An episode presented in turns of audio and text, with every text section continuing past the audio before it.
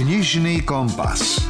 Podcast o čítaní z vydavateľstva a knižnej distribúcie IKAR. Ochutnali by ste umelé čisté mäso, ktoré vypestovali v laboratórnych podmienkach?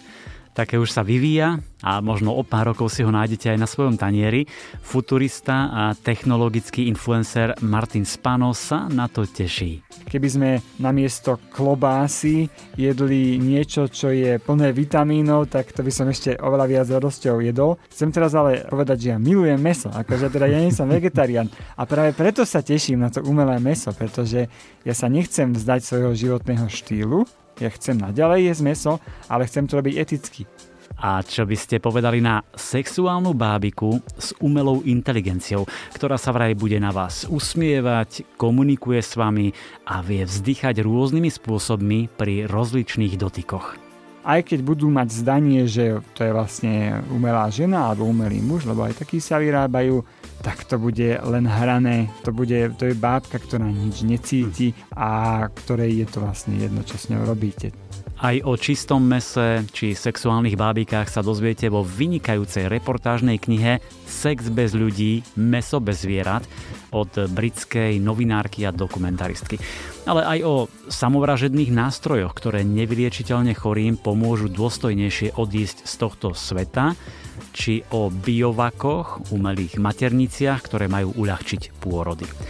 Martin Spano je odborník na umelú inteligenciu, tak túto knihu rozoberieme, ale posvietime si aj na sociálne siete. Pri niekoľkých desiatoch páči sa, ktoré sociálnej sieti dáte, vás daná sociálna sieť pozná lepšie ako vaši priatelia a pri niekoľkých stovkách lepšie ako váš partner alebo partnerka. No kto vám môže najviac ubližiť? No váš partner alebo partnerka najviac, pretože o vás vie najviac. Ktoré dve siete sú už takmer mŕtve, ktoré sú aktuálne top v organickom dosahu a dá sa trošku oklamať algoritmus, aby mali vaše príspevky väčší dosah a viac lajkov.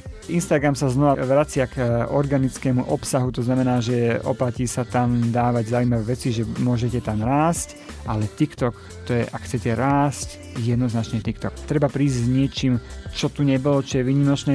Už o chvíľu rozhovor s technologickým influencerom a informatikom Martinom Spanom. No a potom pridáme ďalšie skvelé knižné tipy. Vezmem vás napríklad do mrazivých švajčiarskych Alp, kde v luxusnom hoteli zomierajú ľudia. S komentátorom Števom Ajzelom vám priblížime knihu Formula jeden oficiálna história. Predstavím vám aj dve novinky mladých slovenských autoriek. Jednoducho, máte sa na čo tešiť. Príjemné počúvanie želá Milan Buno. Rozhovor zo zákulisia kníh.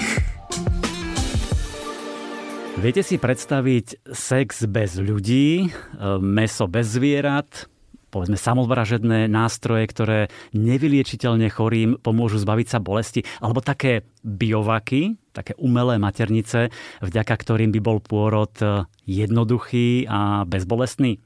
Tak aj o tom sa budem zhovárať s Martinom Spanom, ktorý sa venuje umelej inteligencii. Je to futurista, je to jeden z najsledovanejších informatikov na Slovensku a tiež technologický influencer. Vítajte, Martin. Dobrý deň, teším sa, že môžem byť s vami a porozprávať sa o takýchto zaujímavých veciach. No tak e, poďme dôvodom toho nášho stretnutia a to, že ste prišli z Viedne, lebo tam žijete, je najmä kniha, ktorá vyšla pred pár dňami a volá sa Sex bez ľudí, mäso bez zvierat. Od novinárky a dokumentaristky Jenny Kleemanovej. Keď sme si dohovárali ten rozhovor, písali sme si, tak ja som písal, že budeme o tejto knihe hovoriť a vy ste mi hneď odpísali, to je výborná kniha.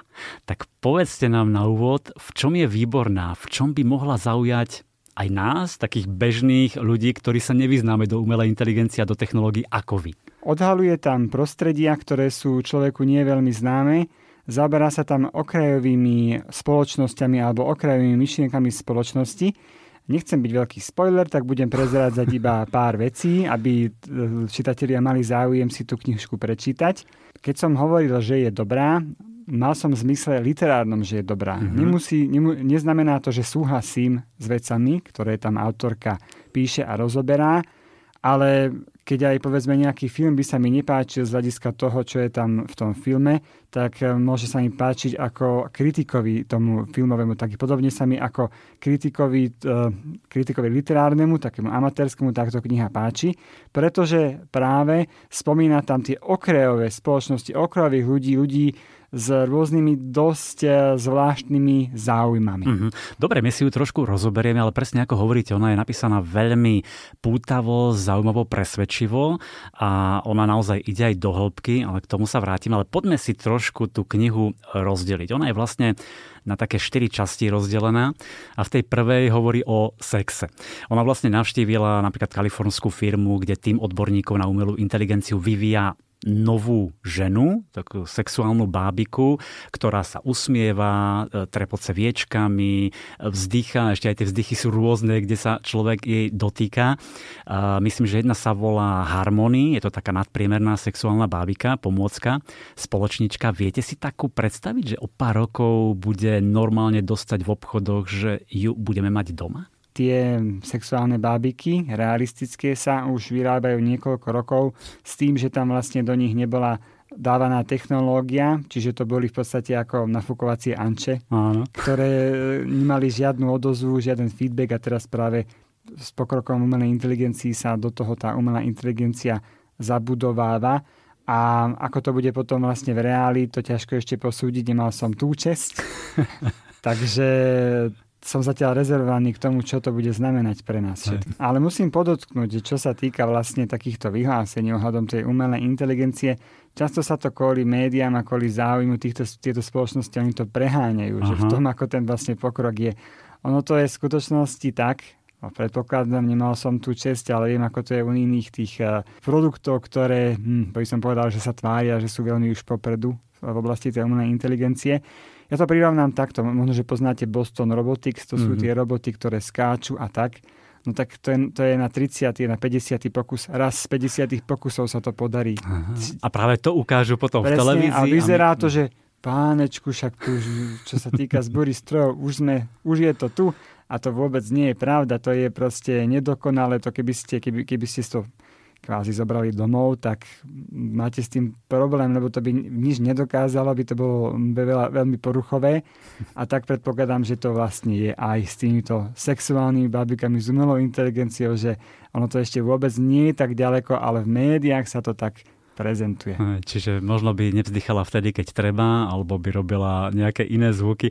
Pre koho myslíte, že by boli takéto sexuálne bábiky, že sú to naozaj tí ľudia, ktorí sú osamelí, starí alebo hambliví? Toto je vlastne podcast, predpokladám, že pre dospelých, ale tak, takže, každý, takže vieme, že sex je bežná, bežná ľudská potreba, nie je to nič nenormálne a pokiaľ dlhodobo určitý člo- človek nemá možnosť k nemu sa nejako dostať, keď to tak mám povedať, tak um, dá sa to takýmto spôsobom vyriešiť. Ak existujú sex shopy mm-hmm. a v podstate tieto bábiky sú len high-tech, futuristické sex hračky. Tak, len to už je na tej vyššej úrovni, že to si ešte tak nevieme predstaviť, ako keď niekto ide do sex shopu a kúpi si odtiaľ niečo.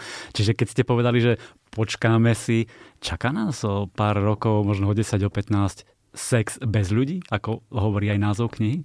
Čo máme teraz, alebo ako, ako sú, na akej úrovni sú tie sex hračky, alebo na akej úrovni, predpokladám, že ešte najbližších desať až pätnásť rokov len budú, mm-hmm. tak poznáte určite seriál Knight Rider. Jasné. To je vlastne o autonómnom aute.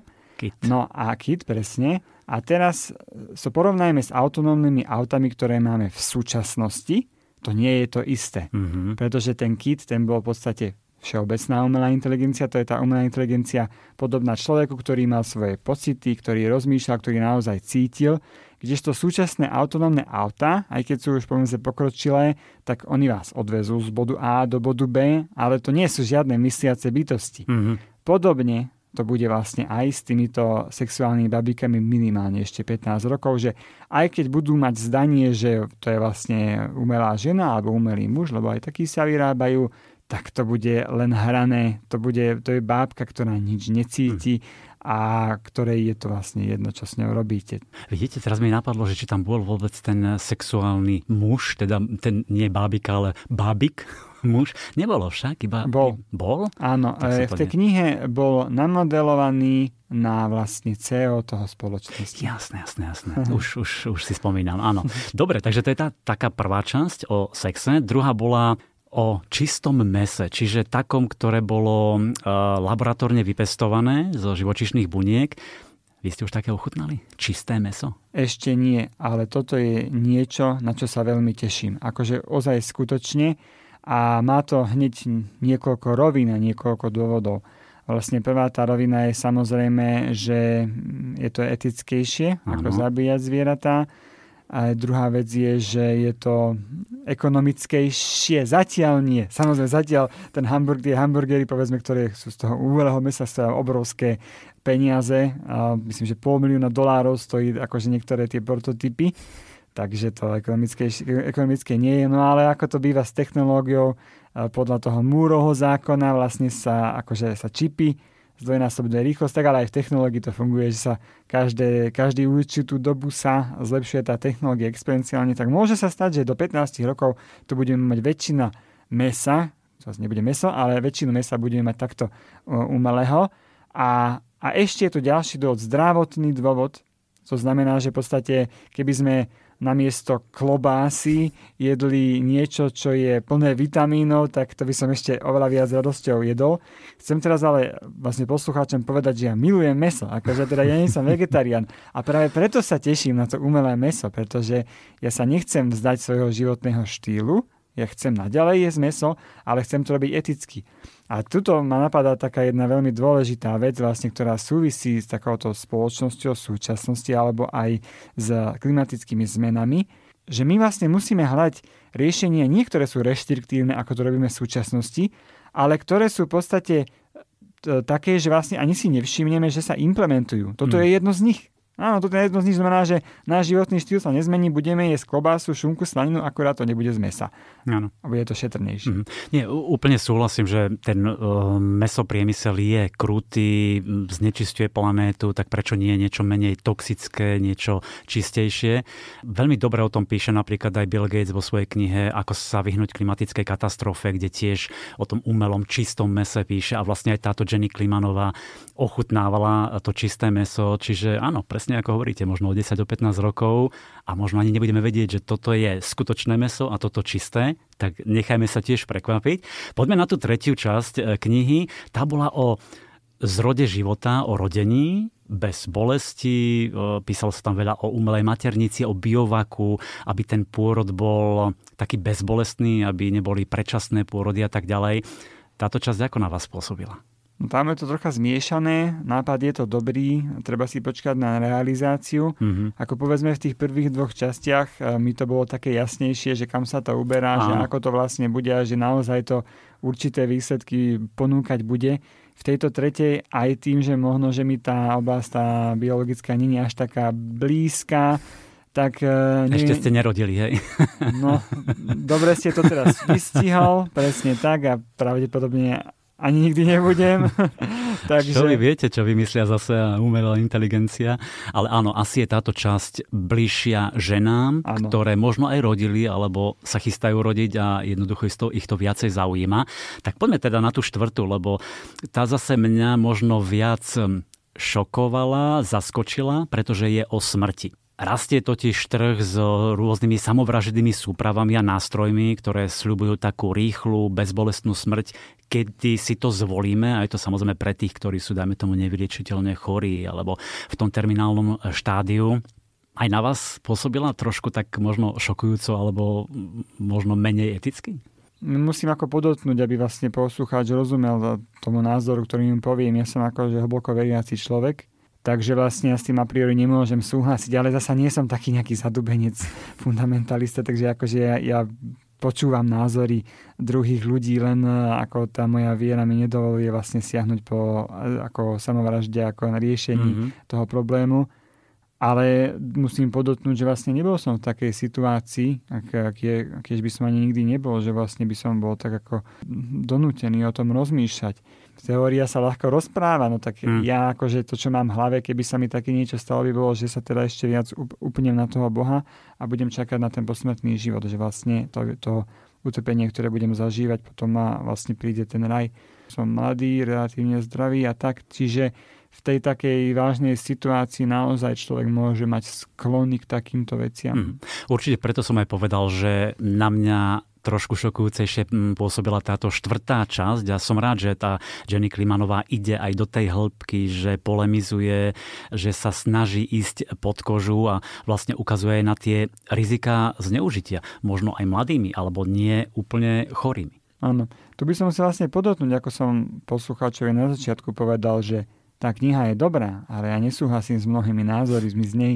Čiže vlastne dobrá v zmysle, treba poznať tie názory, treba si rozšíriť obzor, nemať iba tú svoju bublinu, mm-hmm. ale predpokladám, že slovenské publikum bude mať s mnohými názormi problém, podobne asi ako som mal ja. Presne, presne, toto som mal pri čítaní aj ja, ale práve to, a zopakujem, že sa mi páčilo, že Kleemanová sa pýta, ide do hĺbky, kladie aj tie nepríjemné otázky, možno nepríjma všetko ako fakt, ktorým by, s ktorými by mali súhlasiť, lebo sa rozpráva s tými ľuďmi, ktorí vyvíjajú tieto technológie a podľa mňa to je dobré na tej knihe a to je dobre si aj uvedomiť, keď to čítame. Presne tak, no ten možno, že západ, alebo ten pohľad západu, pohľad z Ameriky je iný a u nás je tá spoločnosť konzervatívnejšia. Tu by som aj chcel takú jednu poznámku povedať vlastne pre toho slovenského čitateľa kníh, že čitateľ, keď čítaš, tak neber to tak, že keď nesúhlasíš, tak tá kniha je zlá. Práve, že ber to tak, že ťa obhacuje o nové názory. Presne tak, lebo napríklad ja s tou poslednou časťou, tými samovražednými súpravami absolútne nesúhlasím. Mm-hmm. Prišli mi nereálne a, a verím, že, že to tu nebude, ale presne ma to prinútilo uvažovať nad tým, čo tí ľudia, ktorí sú v nejakom terminálnom štádiu, ktorí veľmi trpia, ktorí nemajú absolútne už žiadnu nádej a majú potvrdenú aj od lekárov, odborníkov, čo vtedy. Čiže je to dobré na uvažovanie a naozaj tá kniha e, neraz šokovala, zaskočila, neveriacky som krútil hlavou pri, pri tých niektorých častiach. A keď sa so teraz zoberiete ako celok a je tam množstvo tých technologických vecí, ktoré z nich sú také najreálnejšie, že by mohli prísť od tých pár rokov? Je to to čisté mäso napríklad, alebo čo ešte? Tie prvé dve časti boli veľmi reálne, to znamená aj tie vlastne tí sex roboti v podstate záleží len na tom, na akej úrovni budú, ale mm. už, už v súčasnosti sú, v podstate už tie bábiky sú už na trhu niekoľko rokov, teraz sa do toho dáva kvázi tá inteligencia, ako hovorím, treba to brať s odstupom, že to... Nedokáže všetko, čo hovoria a čo sľubujú. No a to mäso v podstate už je tak, že aj v súčasnosti, keď idete do McDonaldu, ja vlastne som to ešte neskúšil, ale už tam chcem ísť, a Burger King tiež, ale proste sú tam už akože kvázi náhražky mäsa, ale nechutí to ako mäso, to je úplne jasné. Však pozrite už ako náhražky mäsa, tu už máme dlhé desaťročie, však soja, soja sa snažila byť, čiže to nie je hmm. nič nové. Ale musím povedať takú vec, že vlastne ja mám problém s, s mliekom a nemám akože nejakú že konkrétnu že intoleranciu, ale netrávim veľmi dobre mlieko, tak musím ho obmedzovať. A ja našiel som také alternatívny, alternatívny syrov, som kúpil v takom nejakom obchode a ono vám to chutí úplne ako syr a je to vraj z mandlí. Ako, akože to neuveriteľné, že v podstate svojím spôsobom to je aj zdravšie, že akože mandle, viete. Neviem, ako to robia, neviem, ako to dokážu, ale to častokrát sa v podstate divíme v tých technológiách, ale chutí to jak syr. Akože žiadna nahrážka, normálne to chutí dobre jak syr. Takže m, verím si, viem, že keď akože to takto pôjde aj s tým mesom, že raz to dokážeme. Asi aj sa to pýtam si, lebo ja som dostal na Vianoce raklet a už sme si hneď topili a to je úžasné. Neviem si predstaviť, že budem takýto nejaký mandlový syr tam topiť a namáčať si do toho pečiva. To sú iba, to sú iba určité druhy syru a konkrétne to je akože kvázi na pizzu, čo si posypete syr, taký, taký majú. A potom majú takú, že sírovú pomazánku. Mm-hmm. Čiže, čiže také, ako vy ste, vy by ste potrebovali použiť, je tam nebolo. Taký typ síra z tých. To bude asi dané tým, že asi by tá mandla v takom stave nechutila. Nechutila. No tak ešte si počkáme pár rokov, ale presne ako ste povedali, že teraz sú ešte veľmi drahé tie veci. A napríklad aj v tej knihe spomínali tú bábiku Real Doll, mm-hmm. ktorá stojí v prepočte, tuším, to bolo dvanásť až trinásť tisíc eur. Čiže nie každý si ju môžeme sa samozrejme dovoliť, ale chvíľami sa tá kniha čítala ako také sci-fi, ale pritom, ako hovoríme, už niektoré veci sú reálne a možno o tých pár rokov budú. A ešte sa mi páčilo u tej Kleemanovej, že ona tam vsúvala rôzne iné aspekty, napríklad aj marketing.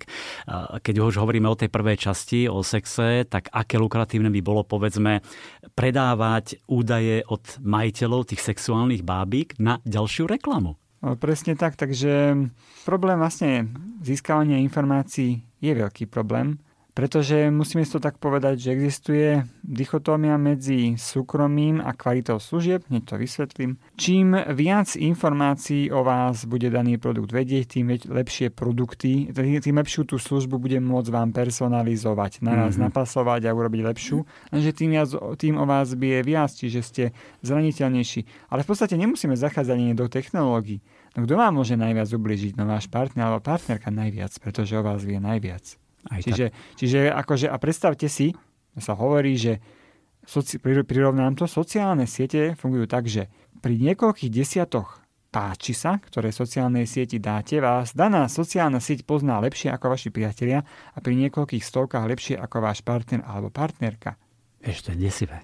No, je to proste tak. No a predstavte si, že to sú len obyčajné páči sa. Mm-hmm. No a teraz bude vedieť samozrejme takáto babika o vás všetko, ste sa pousmiali, áno. Chápem a dá sa to využiť, aj, aj zneužiť. No u, uvidíme. Ešte, čo bolo zaujímavé na tej knihe, napadlo mi, že väčšinu vlastne tých technologických vymožeností, inovácií robia muži s megaegom, ako to ona tam nazvala, ktorí chcú kontrolovať nejakú tú svoju oblasť, ktoré sa pohybujú a ktorí aj súperia medzi sebou. No viete, to je tak, že my máme v súčasnosti mužský svet, je, akože muži tu bojujú medzi, bojujeme stáročia, medzi sebou vojny súperíme a tak. Ja som taký vtip počul, že ako by to bolo, keby bol ženský svet, boli by krajiny, neboli by vojny, ale tie krajiny by sa so sebou nerozprávali. Teraz sme naštvali mnohé naše poslucháčky. No to ako ťažko povedať, či naštvali, lebo vojny by neboli. Takže akože ťažko povedať, že čo je lepšie kvázi v tom ten alegorickom princípe. Čiže my ten mužský svet, ktorý sme vytvorili, je zasa taký, že je tu obrovská konkurencia, mačo, mačizmus a, a súperenie, ješitnosť. Takže... Čo je lepšie? No, každopádne prečítajte si knihu Sex bez ľudí, mäso bez zvierat. Martin, vy ste teda futurista, informatik, technologický influencer na sociálnych sieťach, o ktorých si ešte určite o chvíľu povieme. A ja som si spočítal, že len na troch sociálnych médiách, a to bol Facebook, Instagram a YouTube, máte takmer stopäťdesiat tisíc sledovateľov. Am.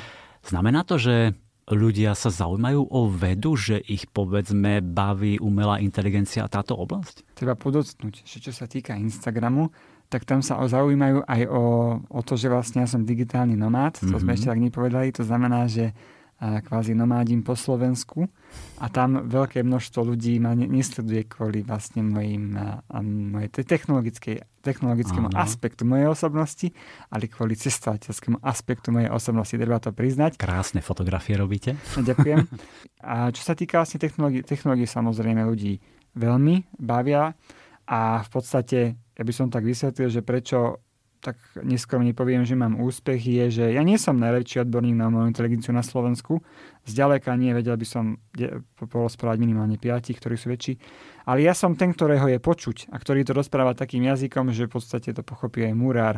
Zároveň v podstate tie kapacity, povedzme, nemajú ani záujem takto mm-hmm, sa prezentovať. Mm-hmm. Áno, a vidno, že ľudia vás sledujú, že komunikujú, že reagujú na to. Mm-hmm. Keď už hovorím o tých sociálnych sieťach, tak mnohí ľudia by chceli mať oveľa viac followerov, páčikov, ako ste to povedali, lajkov a zdieľaní a komentárov a tak ďalej. A vy, keď už sa teda zaoberáte tou umelou inteligenciou, tými technológiami, tak vidíte viac aj do tých algoritmov, povedzme Facebooku, Instagramu, že by ste vedeli to využiť na viac páčikov, viac sledovateľov? Ja netvorím obsah pre ľudí, ale pre algoritmy. Poviem to tak pejoratívne, ale akože nie, nie je to tak samozrejme pravda, ľuďom sa to musí páčiť, ale chcel som zvýrazniť tú podstatu tých sociálnych sietí. Keby ste ukázali viac menej hociaký obsah jednej miliarde ľudí, nech by bol akýkoľvek zlý, tak milión ľuďom sa páčiť bude, jednému z tisícich sa bude páčiť. A keď ale vám tá sociálna sieť váš obsah ukáže iba sto ľuďom, tak sa nebude páčiť vlastne ani jednému, lebo to nevychádza, deleno, sto deleno tisíc, no nula celá jedna. Čiže vlastne vtip alebo princíp úspechu na sociálnych sieťach je robiť alebo zohľadňovať aj to, že aby ten algoritmus sociálnej siete vás ukázal ďalším. To znamená, že ja napríklad sledujem kanály na YouTube, ktoré sa zaoberajú len tým, že oni hackujú ten algoritmus a odovzdávajú tie informácie. Ja neviem, poviem taký príklad, keď to ľudí zaujíma, no v súčasnosti je najlepšia sieť na organický dosah, to znamená, že keď chcete rásť TikTok. TikTok Jed, no na Slovensku jednoznačne. Ako ja som um, teraz prednedávnom len začal, ale mám tam také čísla ako na Instagrame, pričom na Instagrame som niekoľkonásobne väčší. Uh-huh. Každá sociálna sieť si tým prechádza. Na začiatku chce byť zaujímavá a jednak je tam málo tvorcov, tak ponúka váš obsah veľkého množstvu ľudí, ktoré vás nesleduje. Tak to bolo s Facebookom, tak to bolo s Instagramom a tak. A potom sa ide zmonetizovať. To znamená, že prechádza do štádia, kedy ponúka váš obsah viac menej už iba ľuďom, ktorí vás sledujú a keď si dáte sponzorovaný obsah aj, aj tým druhým. Mm-hmm. Teraz napríklad som postihol, že Instagram sa znova vracia k organickému obsahu. To znamená, že oplatí sa tam dávať zaujímavé veci, že môžete tam rásť, ale TikTok, to je, ak chcete rásť, jednoznačne TikTok. Treba prísť s niečím, čo tu nebolo, čo je výnimočné, tak povedzme, ja napríklad sa zaoberám tým umelou inteligenciou a inováciami, to znamená, že čo je kde taká nejaká zaujímavá vec. No tak som začal robiť krátke tridsaťsekundové videá o inováciách. Mm-hmm. A ja som predtým už mnoho vecí vyskúšal, akože, to akože teraz vyzerá, že akože človek úspešný, ale ja som asi bol, ja som, v devi, ja som vždy, keď niečo robím, v deväťdesiatdeväť percent neúspešný. Lenže to nikto nevidí. Len akože chcem povedať, akože, teda, aby, aby poslucháč nemal dojem, že ó, že ten mal šťastie, alebo tomu to vyšlo.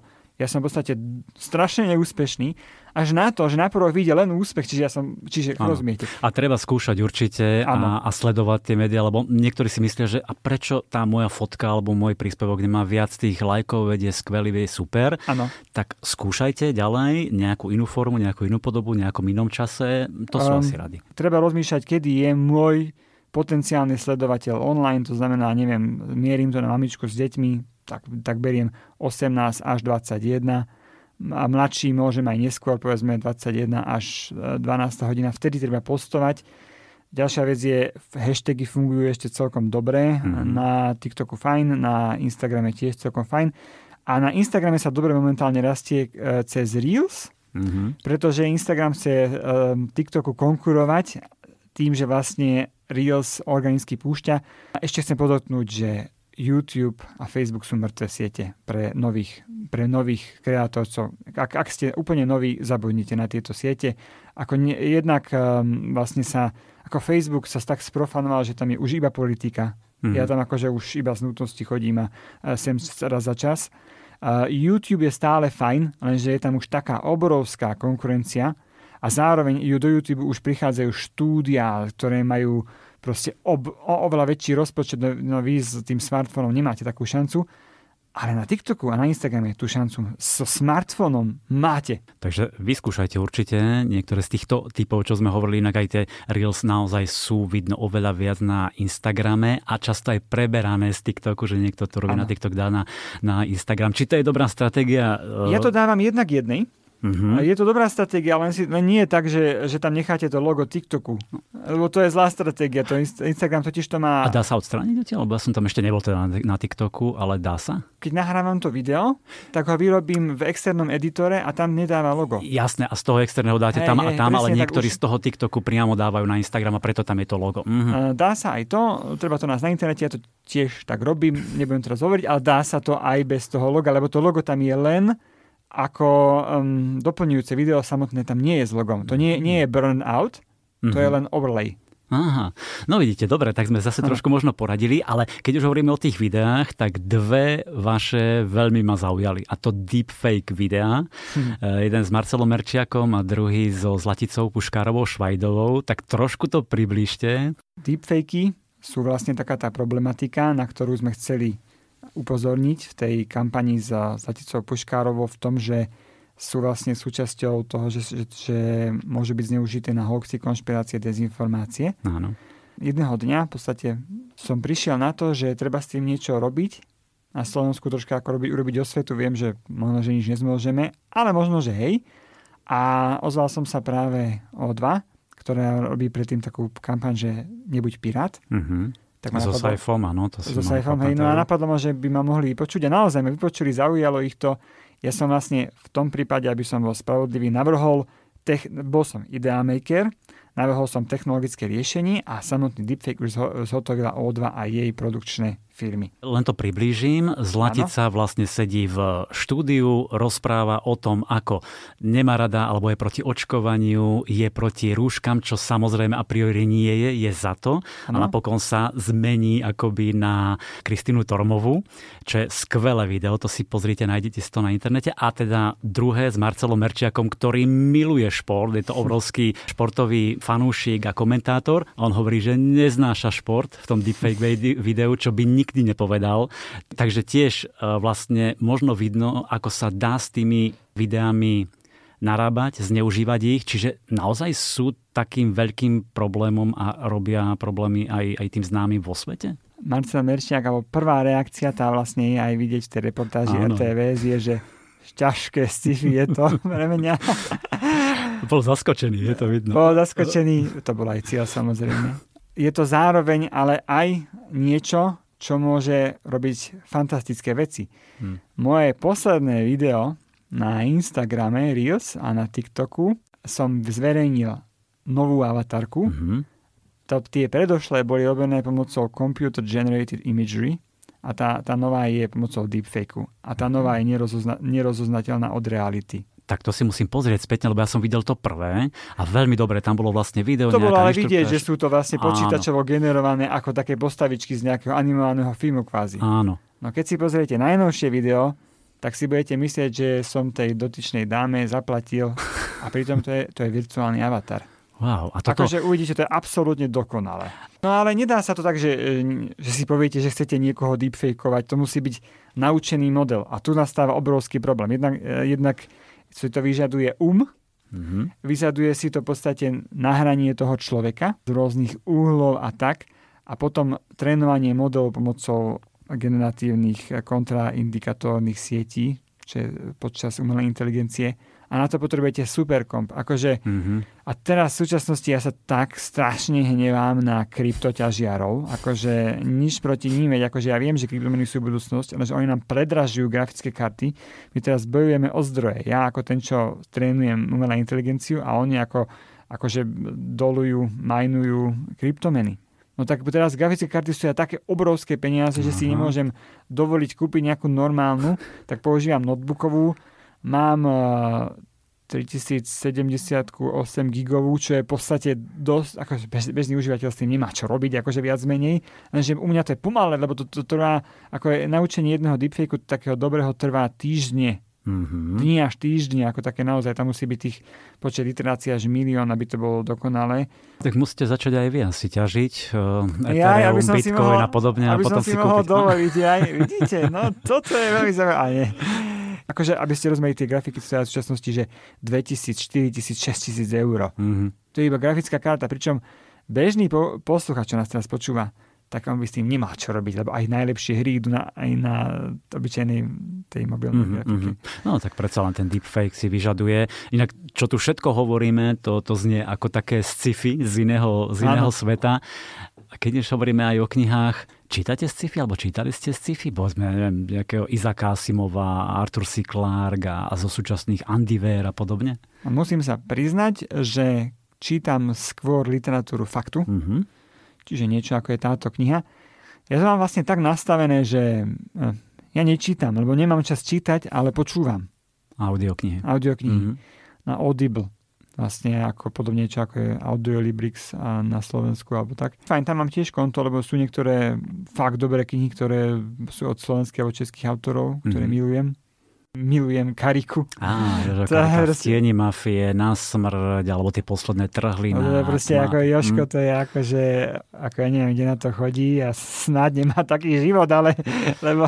Nie, nie, nie, nie. Jožko je úplne fajn. A teraz tam aj, myslím, že aj, aj pribudli nové knihy od neho, takže... Áno, teraz sú tam také dve. Či... Ja teraz myslím tie krátke hororové príbehy. Á, jasné, úplne najnovšie Hlad ano. A smet. Hlad mm. a smet. Ja aj, akože mám problém... stráviť ich. Akože sú strašne dobré, ale mám problém ich stráviť. Potom mám taký fantastický tip pre poslucháčov a to sú také tie aplikácie, kde sú kondenzované obsahy kníh. Mm-hmm. Blinkist a Get Abstract. To sú také dve najznámejšie, fakt, alebo twelve minutes.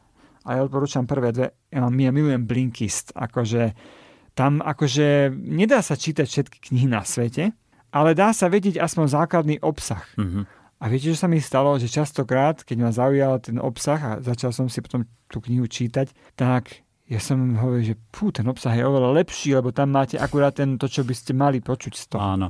Často je tam veľa omáčky, teória, tak ďalej, čo ani nepotrebujete vedieť, ale v tomto to vedia. A je to aj v slovenčine, češtine, povedzme, pre tých, čo nehovoria tak jazyk. To sú len v angličtine a v nemčine. Napríklad ten, ten Get Abstract, to je zaujímavé, tak ten založil Rolf Dobeli, mm-hmm. umenie dobrého života. Áno, áno. Takže bohužiaľ je to vlastne angličtina alebo nemčina, ale kto ich ovládate, tá apka stojí tam predplatné fakt nejak smiešnú sumu, takže to dobré, no. Dobre, treba vyskúšať určite, dali sme ďalší tip, inak sme spomenuli knihu Umenie dobrého života, to tiež vydal Umenie IKAR, dobrého takže... života je fantastická kniha, pretože život nie je o tom snažiť sa, ja neviem, byť šťastný v zmysle, že hľadať niečo externé, ale vznútra príjmať ten svet a považovať ho za dobrý. Ale akože to znamená, že šťastie nevychádza zvonka a to, čo na nás prichádza, ale to, ako ten svet spracovávame. Tak. A práve on tak pekne rozpráva ten Rolf Dobeli v tých svojich knihách, konkrétne Umenie dobrého života, ako takými mentálnymi trikmi bude náš svet krajší. Netreba hľadať šťastie na sociálnych sieťach a vonku, ale v sebe, vo vnútri. Keď už hovoríme, Martin, o knihách, tak vám vychádza, alebo vydávate aj vlastnú knihu. Tá ma zaujala, pretože to je open source kniha. Vždy som o open source počul iba o programoch a, a Joomla a Drupal a neviem čo. Ako vyzerá takáto open source kniha? Bude to prvá open source kniha.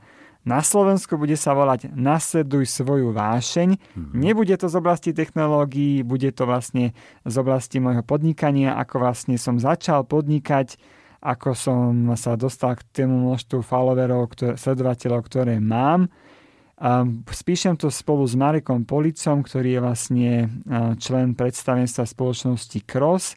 On totiž to, oni spravujú veľa podnikateľov, takže oni sú najväčší ekonomický softvér na Slovensku, spravujú veľa podnikateľov, takže on pozná strašne veľa podnikateľských príbehov a on tam rozpráva také na, každý, na konci každej kapitoly príbeh o tom danom podnikateľovi, ako sa on vlastne, ten slovenský podnikateľ, dostal k tomu úspechu jeho.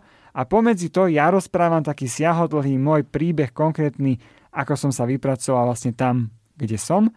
Kto by mal záujem, je voľne prístupná, preto sa volá open source, je voľne prístupná na nasleduj svoju vášeň, bez mekčenia samozrejme, nasleduj svoju vášeň bodka es ká a open source znamená, že bude sa môcť, bude môcť ktokoľvek na nekomerčné účely vytlačiť, použiť text akokoľvek, mm-hmm. samozrejme dobrým úmyslom. Tak zaujímavý tip, ktorý si môžete pozrieť. No celý čas sme tu vlastne hovorili hlavne o knihe Sex bez ľudí, mäso bez zvierat a ľudia, taká moja záverečná otázka, ľudia sa nieraz boja, že či nás takéto roboty, technológie neovládnu, či nepreberú kontrolu nad našimi životmi, ale asi to už je taká bezpredmetná otázka, lebo v podstate nás už ovládajú, sme si povedali, sociálne siete, počítače. Keď Súhlasíte? Ideme ráno v aute, tak cestu nám vyberá umelá inteligencia, pretože keby sme sa vydali tak, ako si to my myslíme, tak by sme boli dlhšie v tom aute. Keď si počúvame ďalšiu pesničku, keď akože počúvame piesne na streamovacích službách, pozeráme videá na streamovacích službách, tak tie návrhy nám opäť umelá inteligencia podáva. Keď nakupujeme, tak nám odporúča produkty umelá inteligencia. Umelá inteligencia už dávno sa dovláda, až na to, že to nie je v náš neprospech, ale prospech. Dúfajme, že to tak aj dlho zostane. Sex bez ľudí, mäso bez zvierat je rozhodne veľmi inšpiratívna kniha. Miestami zábavná, ironizujúca. Je to kniha aj o takých tých ľudských túžbách a snoch, o tom, čo nás možno o pár rokov čaká. Je výborne spracovaná, dôkladne a presvedčivo. Takže odporúčam ja aj spolu s mojím hosťom, odborníkom na umelú inteligenciu, informatikom, futuristom a technologickým logickým influencerom Martinom Spanom. Ďakujem. Ja tiež veľmi pekne ďakujem za pozvanie. Počúvate podcast Knižný kompas. Balte kufre, zavediem vás teraz do švajčiarskych Alp, kde vo výške dvetisícdvesto metrov stálo kedysi sanatórium. Liečili tam ľudí na tuberkulózu, až dovtedy, kým nevynašli antibiotika, a potom sanatórium chátralo. Pred pár rokmi ho prerobili na luxusný päťhviezdičkový hotel Le Sommet a práve tam sa odohráva mrazivý psychotriller Sarah Pearseovej s názvom Sanatorium. Prichádza tam hlavná hrdinka Ellen, aby sa zúčastnila na zásnubách svojho brata Isaaca, s ktorým sa pred rokmi tak trochu odcudzili. Hrozivá snehová búrka a spadnutá lavína ich odreže od civilizácie. Najskôr zmizne Isaacova snúbenica Laura, potom nájdu zavraždenú chyžnu, neskôr ďalšiu mŕtvolu a aj kúsok od hotela sa náhodou nájde torzo mŕtvoly bez nôh a bez rúk. Hoci je Ellen detektívkou v britskom policajnom zbore, teraz má voľno, je mimo služby, pretože sa rozhoduje, čo ďalej. Situácia ju však prinúti zapojiť sa do vyšetrovania a snaží sa vypátrať vraha skôr, ako zabije ďalších hostí alebo niekoho z personálu hotela. Sanatórium je veľmi sľubný príbeh a autorka ho postavila predovšetkým na atmosfére a na postavách, ich vzťahoch, tajomstvách, postupnom odhaľovaní ich pohnútok. Aj preto je Sanatórium skôr taký psychotriller, ktorý si síce nezakladá na výbušnosti a spáde, ale takom postupnom odkrývaní jednotlivých vrstiev. Pearseová má dobrý štýl písania, vie vytvoriť tajomno, mrazivú atmosféru a výborne rozpitvala postavy Ellen, Isaaca, Laury, Villa a ďalších. Ako žena sa viac sústredí práve na vzťahy, na to vnútorné prežívanie postáv, na ich emócie. Od polovice príbeh naberie grády, spád, pribúdajú prekvapivé zvraty, šokujúce odhalenia a odtedy čítate a čítate, aby ste sa dozvedeli, kto to naozaj vraždí. Mám pre vás úryvok z knihy Sanatórium, načítal ho Daniel Fischer. Postava oproti nemu bola celá v čiernom. Tvár mala čímsi zakrytú. Vyzeralo to ako plynová maska, rovnaký tvár, iba vpredu na miesto filtra bola hrubá gumenná hadica, spájajúca ústa s nosom. Čo to má byť? Vyhrkol roztraseným hlasom, z ktorého bolo poznať strach, no aj tak sa usiloval zachovať pokoj. Iba tam stál a načúval čudnému dýchčaniu vychádzajúcemu spod masky. Už bolo hlasnejšie, ten človek dýchal rýchlejšie a čoraz namáhavejšie. Najprv mäkký, mľaskavý zvuk a potom vysoký, prenikavý pískot a stále dookola. Postava sa naklonila k nemu, niečo zvierala v ruke. Nôž? Daniel si nebol istý. V hrubých gumových rukaviciach nebol ten predmet takmer vôbec vidieť.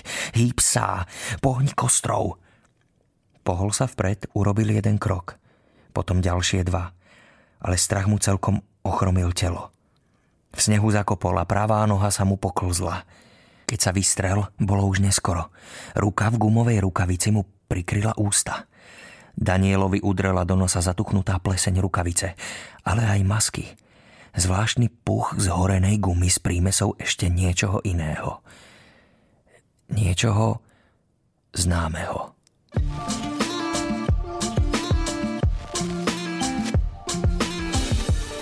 Zrada, zlo, intrigy, smrť a démoni. Hmm, aj to bol prvý diel fantasy série slovenskej autorky Adriany Bojovej Hierarchia tmy, vynikajúca kniha, tá vyšla v lani, našla si množstvo nadšených fanúšikov.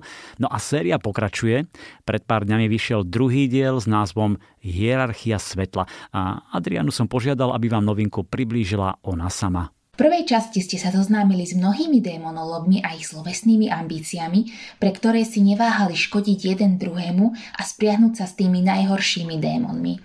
No v druhej časti príbehu vás čaká skutočný boj. To, že sa schýľuje k rozhodujúcej potýčke, teraz už viete nielen vy, ale tušia to aj všetci mocní hráči vo svete démonológov. Vyhrať a vládnuť v Innsbrucku môže len jeden z nich a vy sa na konci Hierarchie svetla dozviete, kto to bude. Počas čítania sa tentoraz nestretnete len s novými druhmi démonov, ale aj s ich protipólom, s bytostiami svetla. O tých si však radšej nič nenamýšľajte, pretože sa môže veľmi ľahko stať, že práve z tých, ktorí by mali pomáhať a prinášať nádej, sa vyklujú ešte horší nepriatelia, ako sú démoni. A tí zas možno prekvapia tiež.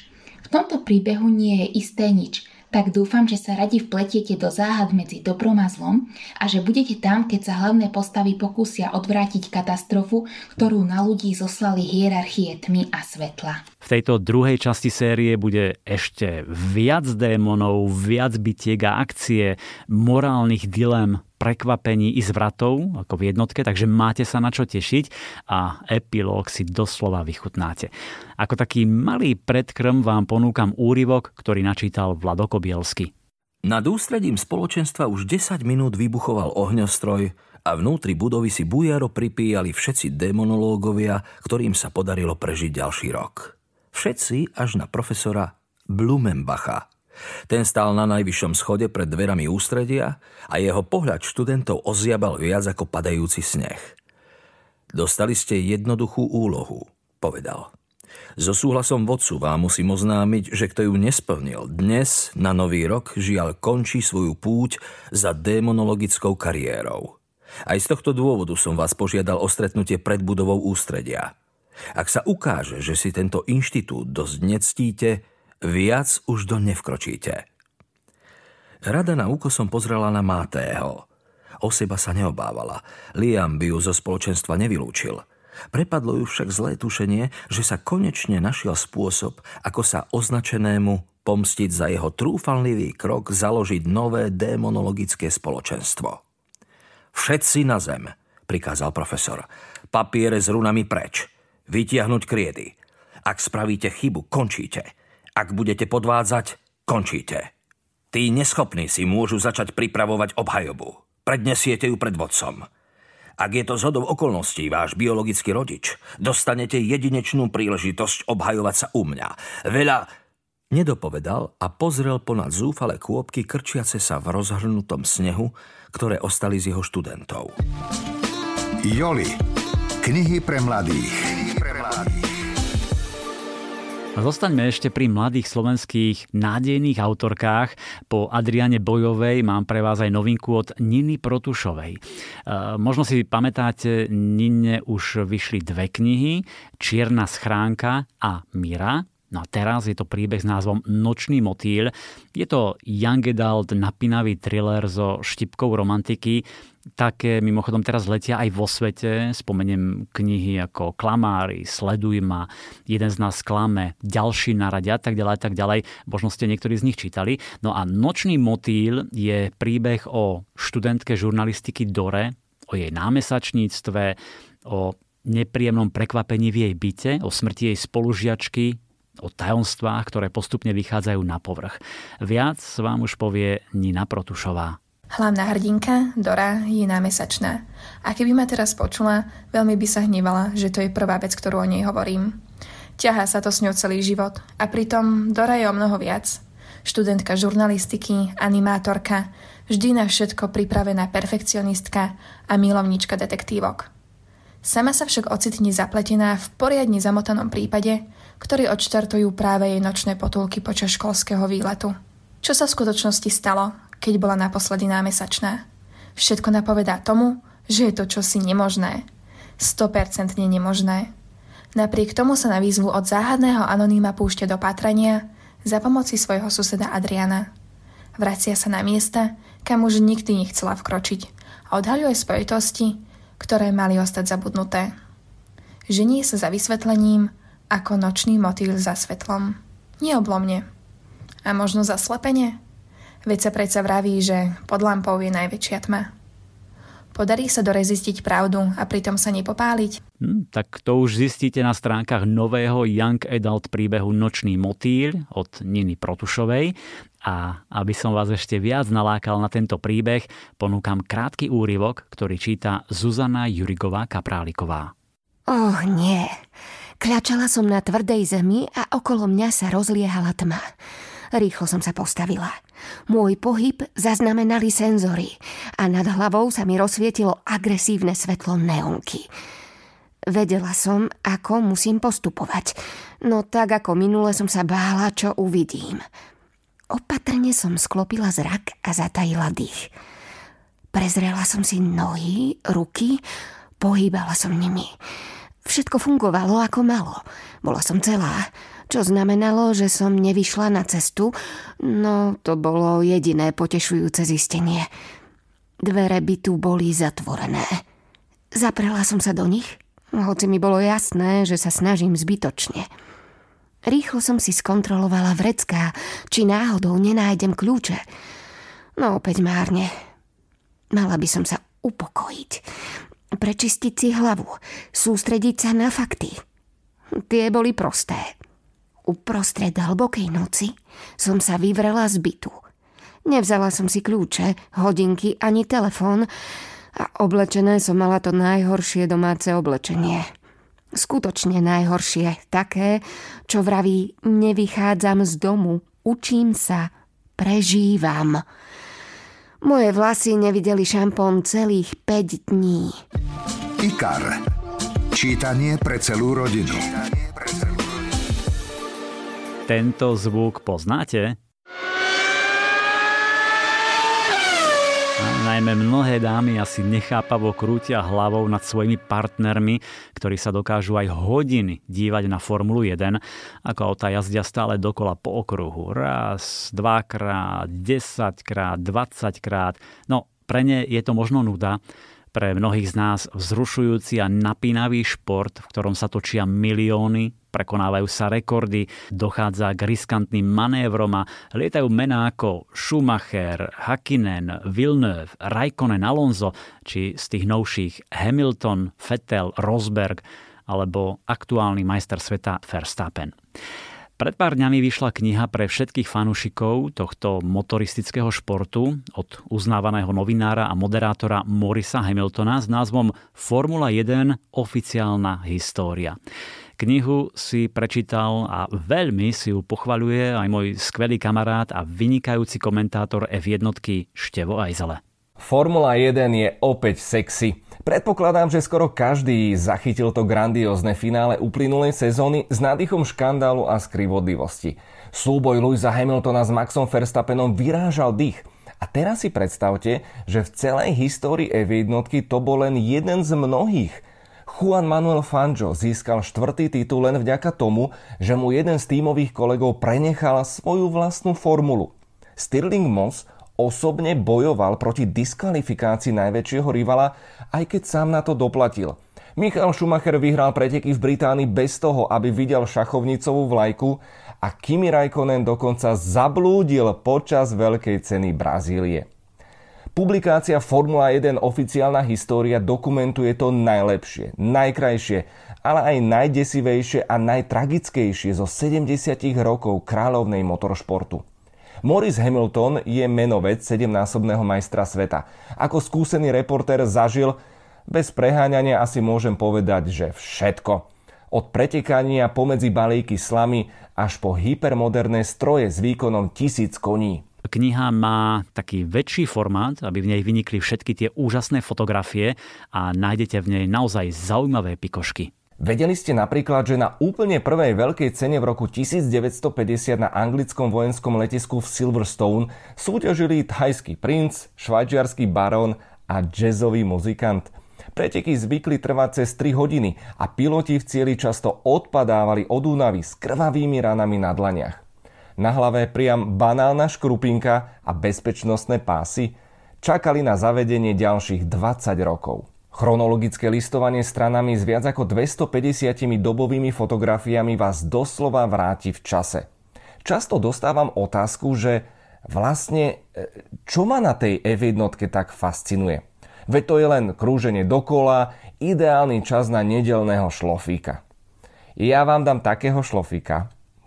Formula jeden je ultimátna srdcová záležitosť, čistá vášeň a priznávam, že asi už aj seriózna závislosť.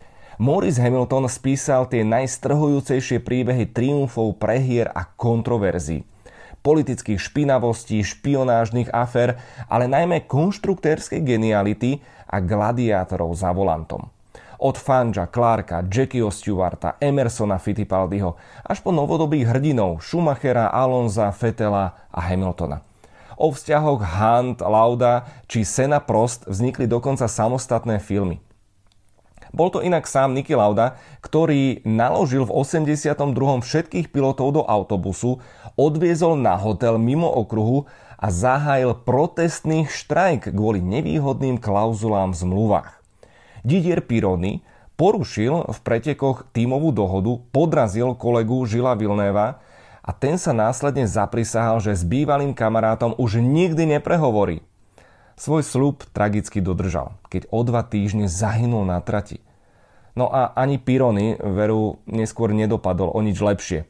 No a predstavte si, že Žilov syn o pätnásť rokov neskôr získal majstrovský titul v príľbe, ktorá vzišla z farebného dizajnu podľa svetra jeho maminy. Úplne šialené a zároveň úžasné príbehy. Tá kniha je skutočne nabitá informáciami, zaujímavosťami, fotkami.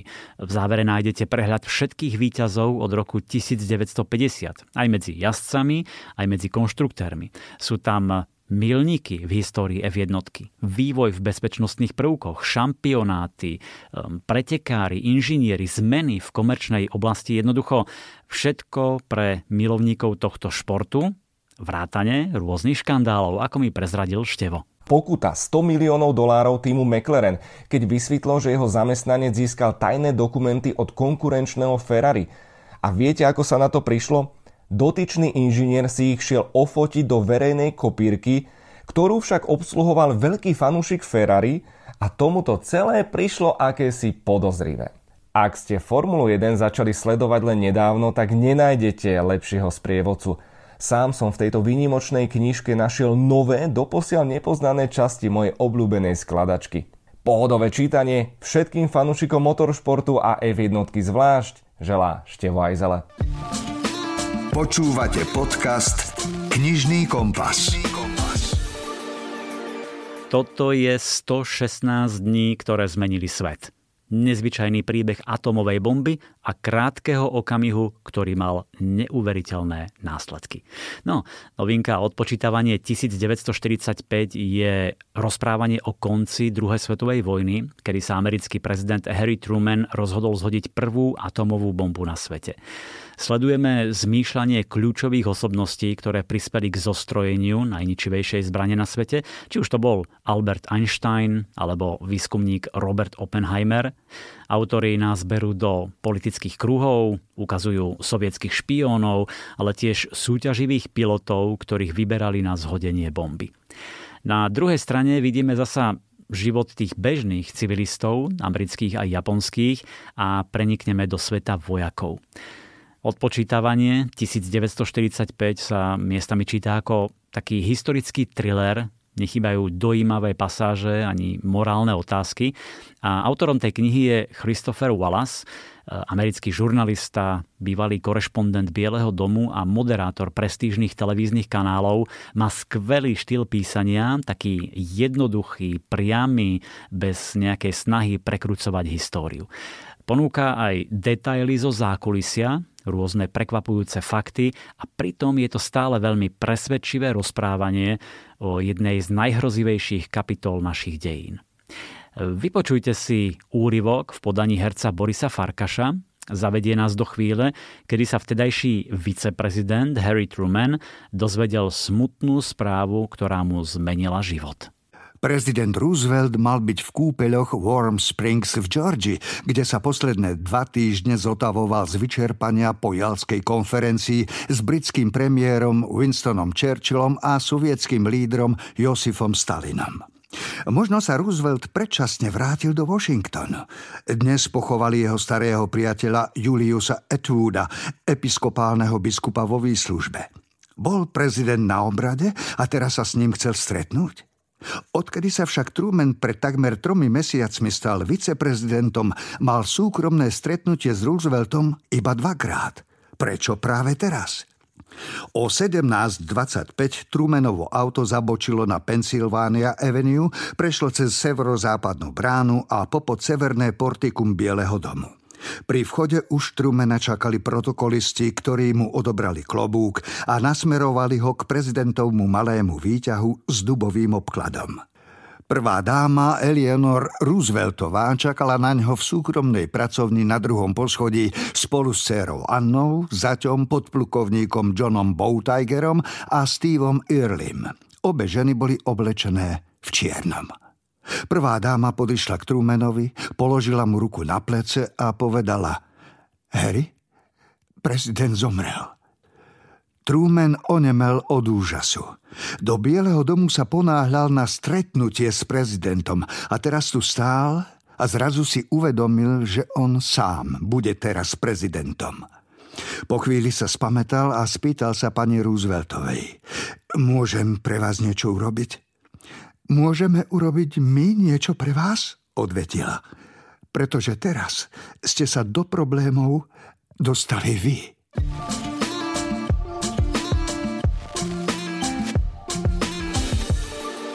Trošku teraz zjemníme. Mám tu tri príbehy pre vás, milé dámy. Prvý je od Jamie Beck a volá sa Mohlo by to výjsť. A je to príbeh o Claire, ktorú postrelili a to ukončilo jej sľubnú tenisovú kariéru. Utiahla sa do ospalého pobrežného mestečka, dni trávi s priateľkami z čitateľského krúžku, priateľ jej nedávno ušiel s milenkou a jej stavebná firma má finančné problémy.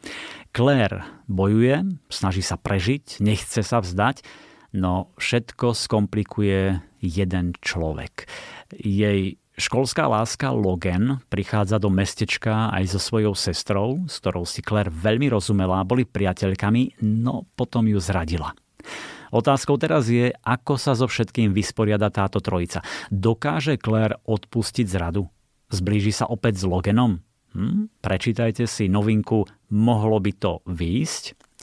Druhý príbeh, druhý môj typ je od slávnej Daniel Steelovej v Otcových šľapajach. Je to veľmi silný príbeh troch generácií. Prvá sa odvíja od roku devätnásť štyridsaťpäť, kedy po oslobodení koncentračného tábora Buchenwald sledujeme dvoch mladých ľudí, ktorí prežili tieto neľudské podmienky. Emanuel a Jakob. Odcestujú do New Yorku, kde začnú nový život. Potom sa presunieme o desiatky rokov dopredu. Jakob dosiahne obrovský úspech, má syna Maxa, ktorý absolvoval Harvard, nájde si nevestu, založí si rodinu a my vidíme ďalšiu generáciu, ktorá však už žije v iných podmienkach a iným štýlom. No a napokon tretia generácia. Maxovi sa narodia deti. Rozpadne sa mu však manželstvo a on sa snaží zmeniť. Chce im ísť príkladom, tak ako kedysi jeho otec Jakob. Chce ísť v otcových šľapajach. No, je to naozaj dojímavý príbeh jednej rodiny, troch generácií, príbeh o láske, ambíciách, pádoch i úspechoch. No a do tretice historická romanca, ktorá sa volá Nevestin bosk a je od Lizzy Bernovej. Je to príbeh o bohatom a arogantnom Gabrielovi, ktorý chce nadviazať na rodinnú tradíciu, plánuje si nájsť poslušnú nevestu, splodiť dediča a ďalej žiť po svojom vo formálnom manželstve. Presne takto v ich rodine fungovalo odjakživa. No jediný okamih slabosti s krásnou, ale svojhlavou Líviou nabúra jeho zásady. Keď ich prichytia pri vášnivom bosku, musí naplniť povesť gentlemana a ponúknuť jej manželstvo. Ženy sa mu doposiaľ vrhali do náručia, preto ho zaskočí, keď Lívia pred ním uteká. Hm. Úryvok z novinky Nevestin bosk číta Dado Nať. Gabriel Penhallow cválal na koni popri veľkom, staromódnom, za to vynikajúco odpruženom koči, v ktorom sa viezla jeho stará mama a jej spoločníčka slečna Kotová. Majestátne čierne drevo koča bolo vždy vyleštené ako zrkadlo. V úctivej vzdialenosti za kočom sa trmácala ľahká drožka s komornou slúžkou, jeho osobným sluhom a ohromujúcim množstvom batožiny starej mamy. Gabriel nazrel do koča. Stará mama, vystretá ako pravítko, driemala, ústa mala pevne zovreté. Dokonca aj v spánku pôsobí neoblomne, pomyslel si pobavene. Oproti starej mame sedela slečna Kotová, tenučkej, nízkej postavy, so sivými vlasmi starostlivo začesanými pod praktickým čepcom a s obrovskou šperkovnicou svojej živiteľky v lone. Spokojným, vzdialeným výrazom hľadela do okna na opačnej strane koča. Gabriel poznal slečnu Kotovú takmer celý svoj život a ani raz nepostrehol, že by niečo, ani výbuchy netrpezlivosti alebo hnevu starej mamy otriaslo jej príjemným, pokojným duševným rozpoložením. Nerozladili ju ani také žiadosti, ako ustavične natriasať vankúš na pohovke, doliať čerstvý čaj, skočiť po podnožku, zazvoniť na slúžku, napísať za tucet listov, napraviť kvety vo váze, poslať po lekára, ba ani to, keď ju stará mama požiadala, nech si pre pána Jána vymení tú hroznú štólu. Slovenský spisovateľ. sedemdesiat rokov vo vašej knižnici. Vo vydavateľstve Slovenský spisovateľ vyšli v uplynulých dňoch viaceré dobré knihy, napríklad už tretie vydanie špionážneho thrilleru od Daniela Silvu Anglický špión. Je to jedna z najlepších častí série o izraelskom tajnom agentovi a reštaurátorovi obrazov v jednej osobe Gabrielovi Allonovi, ale tiež vyšiel Splnený sen. Historická romanca Mary Balogovej, už ôsmy diel série Westcottovci. V tomto príbehu sa lepšie zoznámime s Harrym Westcottom, ktorý stratil titul grófa, zistil, že manželstvo jeho rodičov bolo nezákonné a tak odišiel bojovať proti Napoleonovi. Zranenie z kedysi veselého, bezstarostného mladíka urobilo utiahnutého a mlčanlivého muža. Spoznávame aj Lídiu, ktorá nedávno ovdovela, jej manželstvo veru nebolo ukážkové, musela svojho manžela poslúchať, vo všetkom mu slúžiť a tak si teraz vychutnáva slobodu a dokonca tajne sníva o milencovi. No a títo dvaja, Harry a Lídia, sa jedného dňa ocitnú sami a všetko sa začne meniť. No, či tým správnym smerom, či sa to bude vyvíjať tak, ako by ste si možno priali, to sa dočítate v historickej romanci Splnený sen. IKAR. Čítanie pre celú rodinu. Keď som sa dozvedel, že vyjdú tieto dve knihy, veľmi ma to potešilo. Štartuje totiž séria Slávni vedci a v nej dve knihy. Prvá Tesla, človek, vynálezca a vek elektriny. A druhá Freud, človek, vedec a zrod psychoanalýzy. Tie knihy majú cez sto šesťdesiat až sto sedemdesiat strán, čiže žiadne vedecké monografie, ale skôr pre bežného čitateľa, ktorý sa zaujíma o život významných a slávnych vedcov, spisovateľov či vynálezcov. Nazriete do ich mysle, čím sa zaoberali, ako uvažovali a čo dokázali. Súčasťou kníh sú aj rôzne úryvky z denníkov, listy a samozrejme fotografie. Sú to plnofarebné, ilustrované knihy, prehľadne graficky usporiadané s množstvom zaujímavostí a pikošiek. Určite veľmi inšpiratívne čítanie, ktoré vám dá veľa. Stonožka. Knižná kamoška pre všetky deti. A na záver ešte dva tipy pre najmenších. Mnohé deti, ale aj ich rodičia si obľúbili úžasnú sériu Leporel Rok v. Vyšlo v nej už šesť kníh, napríklad Rok v lese, na dedine, v meste, na trhu alebo Rok v škôlke. A teraz pribudli dve nové. Tak si píšte a potom rýchlo utekajte do svojho knihkupectva. Prvá je Rok v horách. Tá vás vezme na horské úbočia, na stráne a štíty počas štyroch ročných období. Deti môžu sledovať rastliny aj zvieratá a v závere ich čaká interaktívna hra.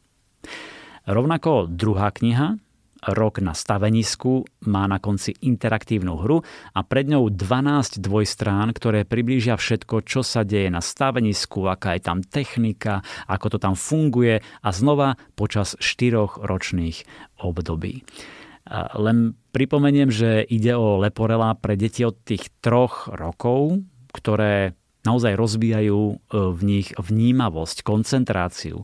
Môžu hľadať súvislosti, logicky ich prepájať.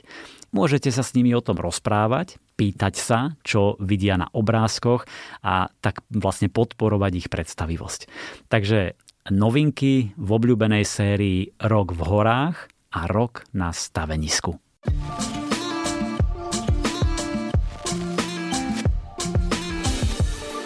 Priatelia, verím, že ste si z tých pätnástich knižných tipov, ktoré sme ponúkli, aj vybrali. Bola to bohatá ponuka. Všetky knihy nájdete vypísané aj v texte k podcastu, v appke, v ktorej to počúvate. O dva týždne vám prinesieme ďalšie vynikajúce novinky a tipy na čítanie, tak si nás opäť pustite. Všetko dobré želá Milan Buno. Knižný kompas. Podcast o čítaní z vydavateľstva a knižnej distribúcie IKAR.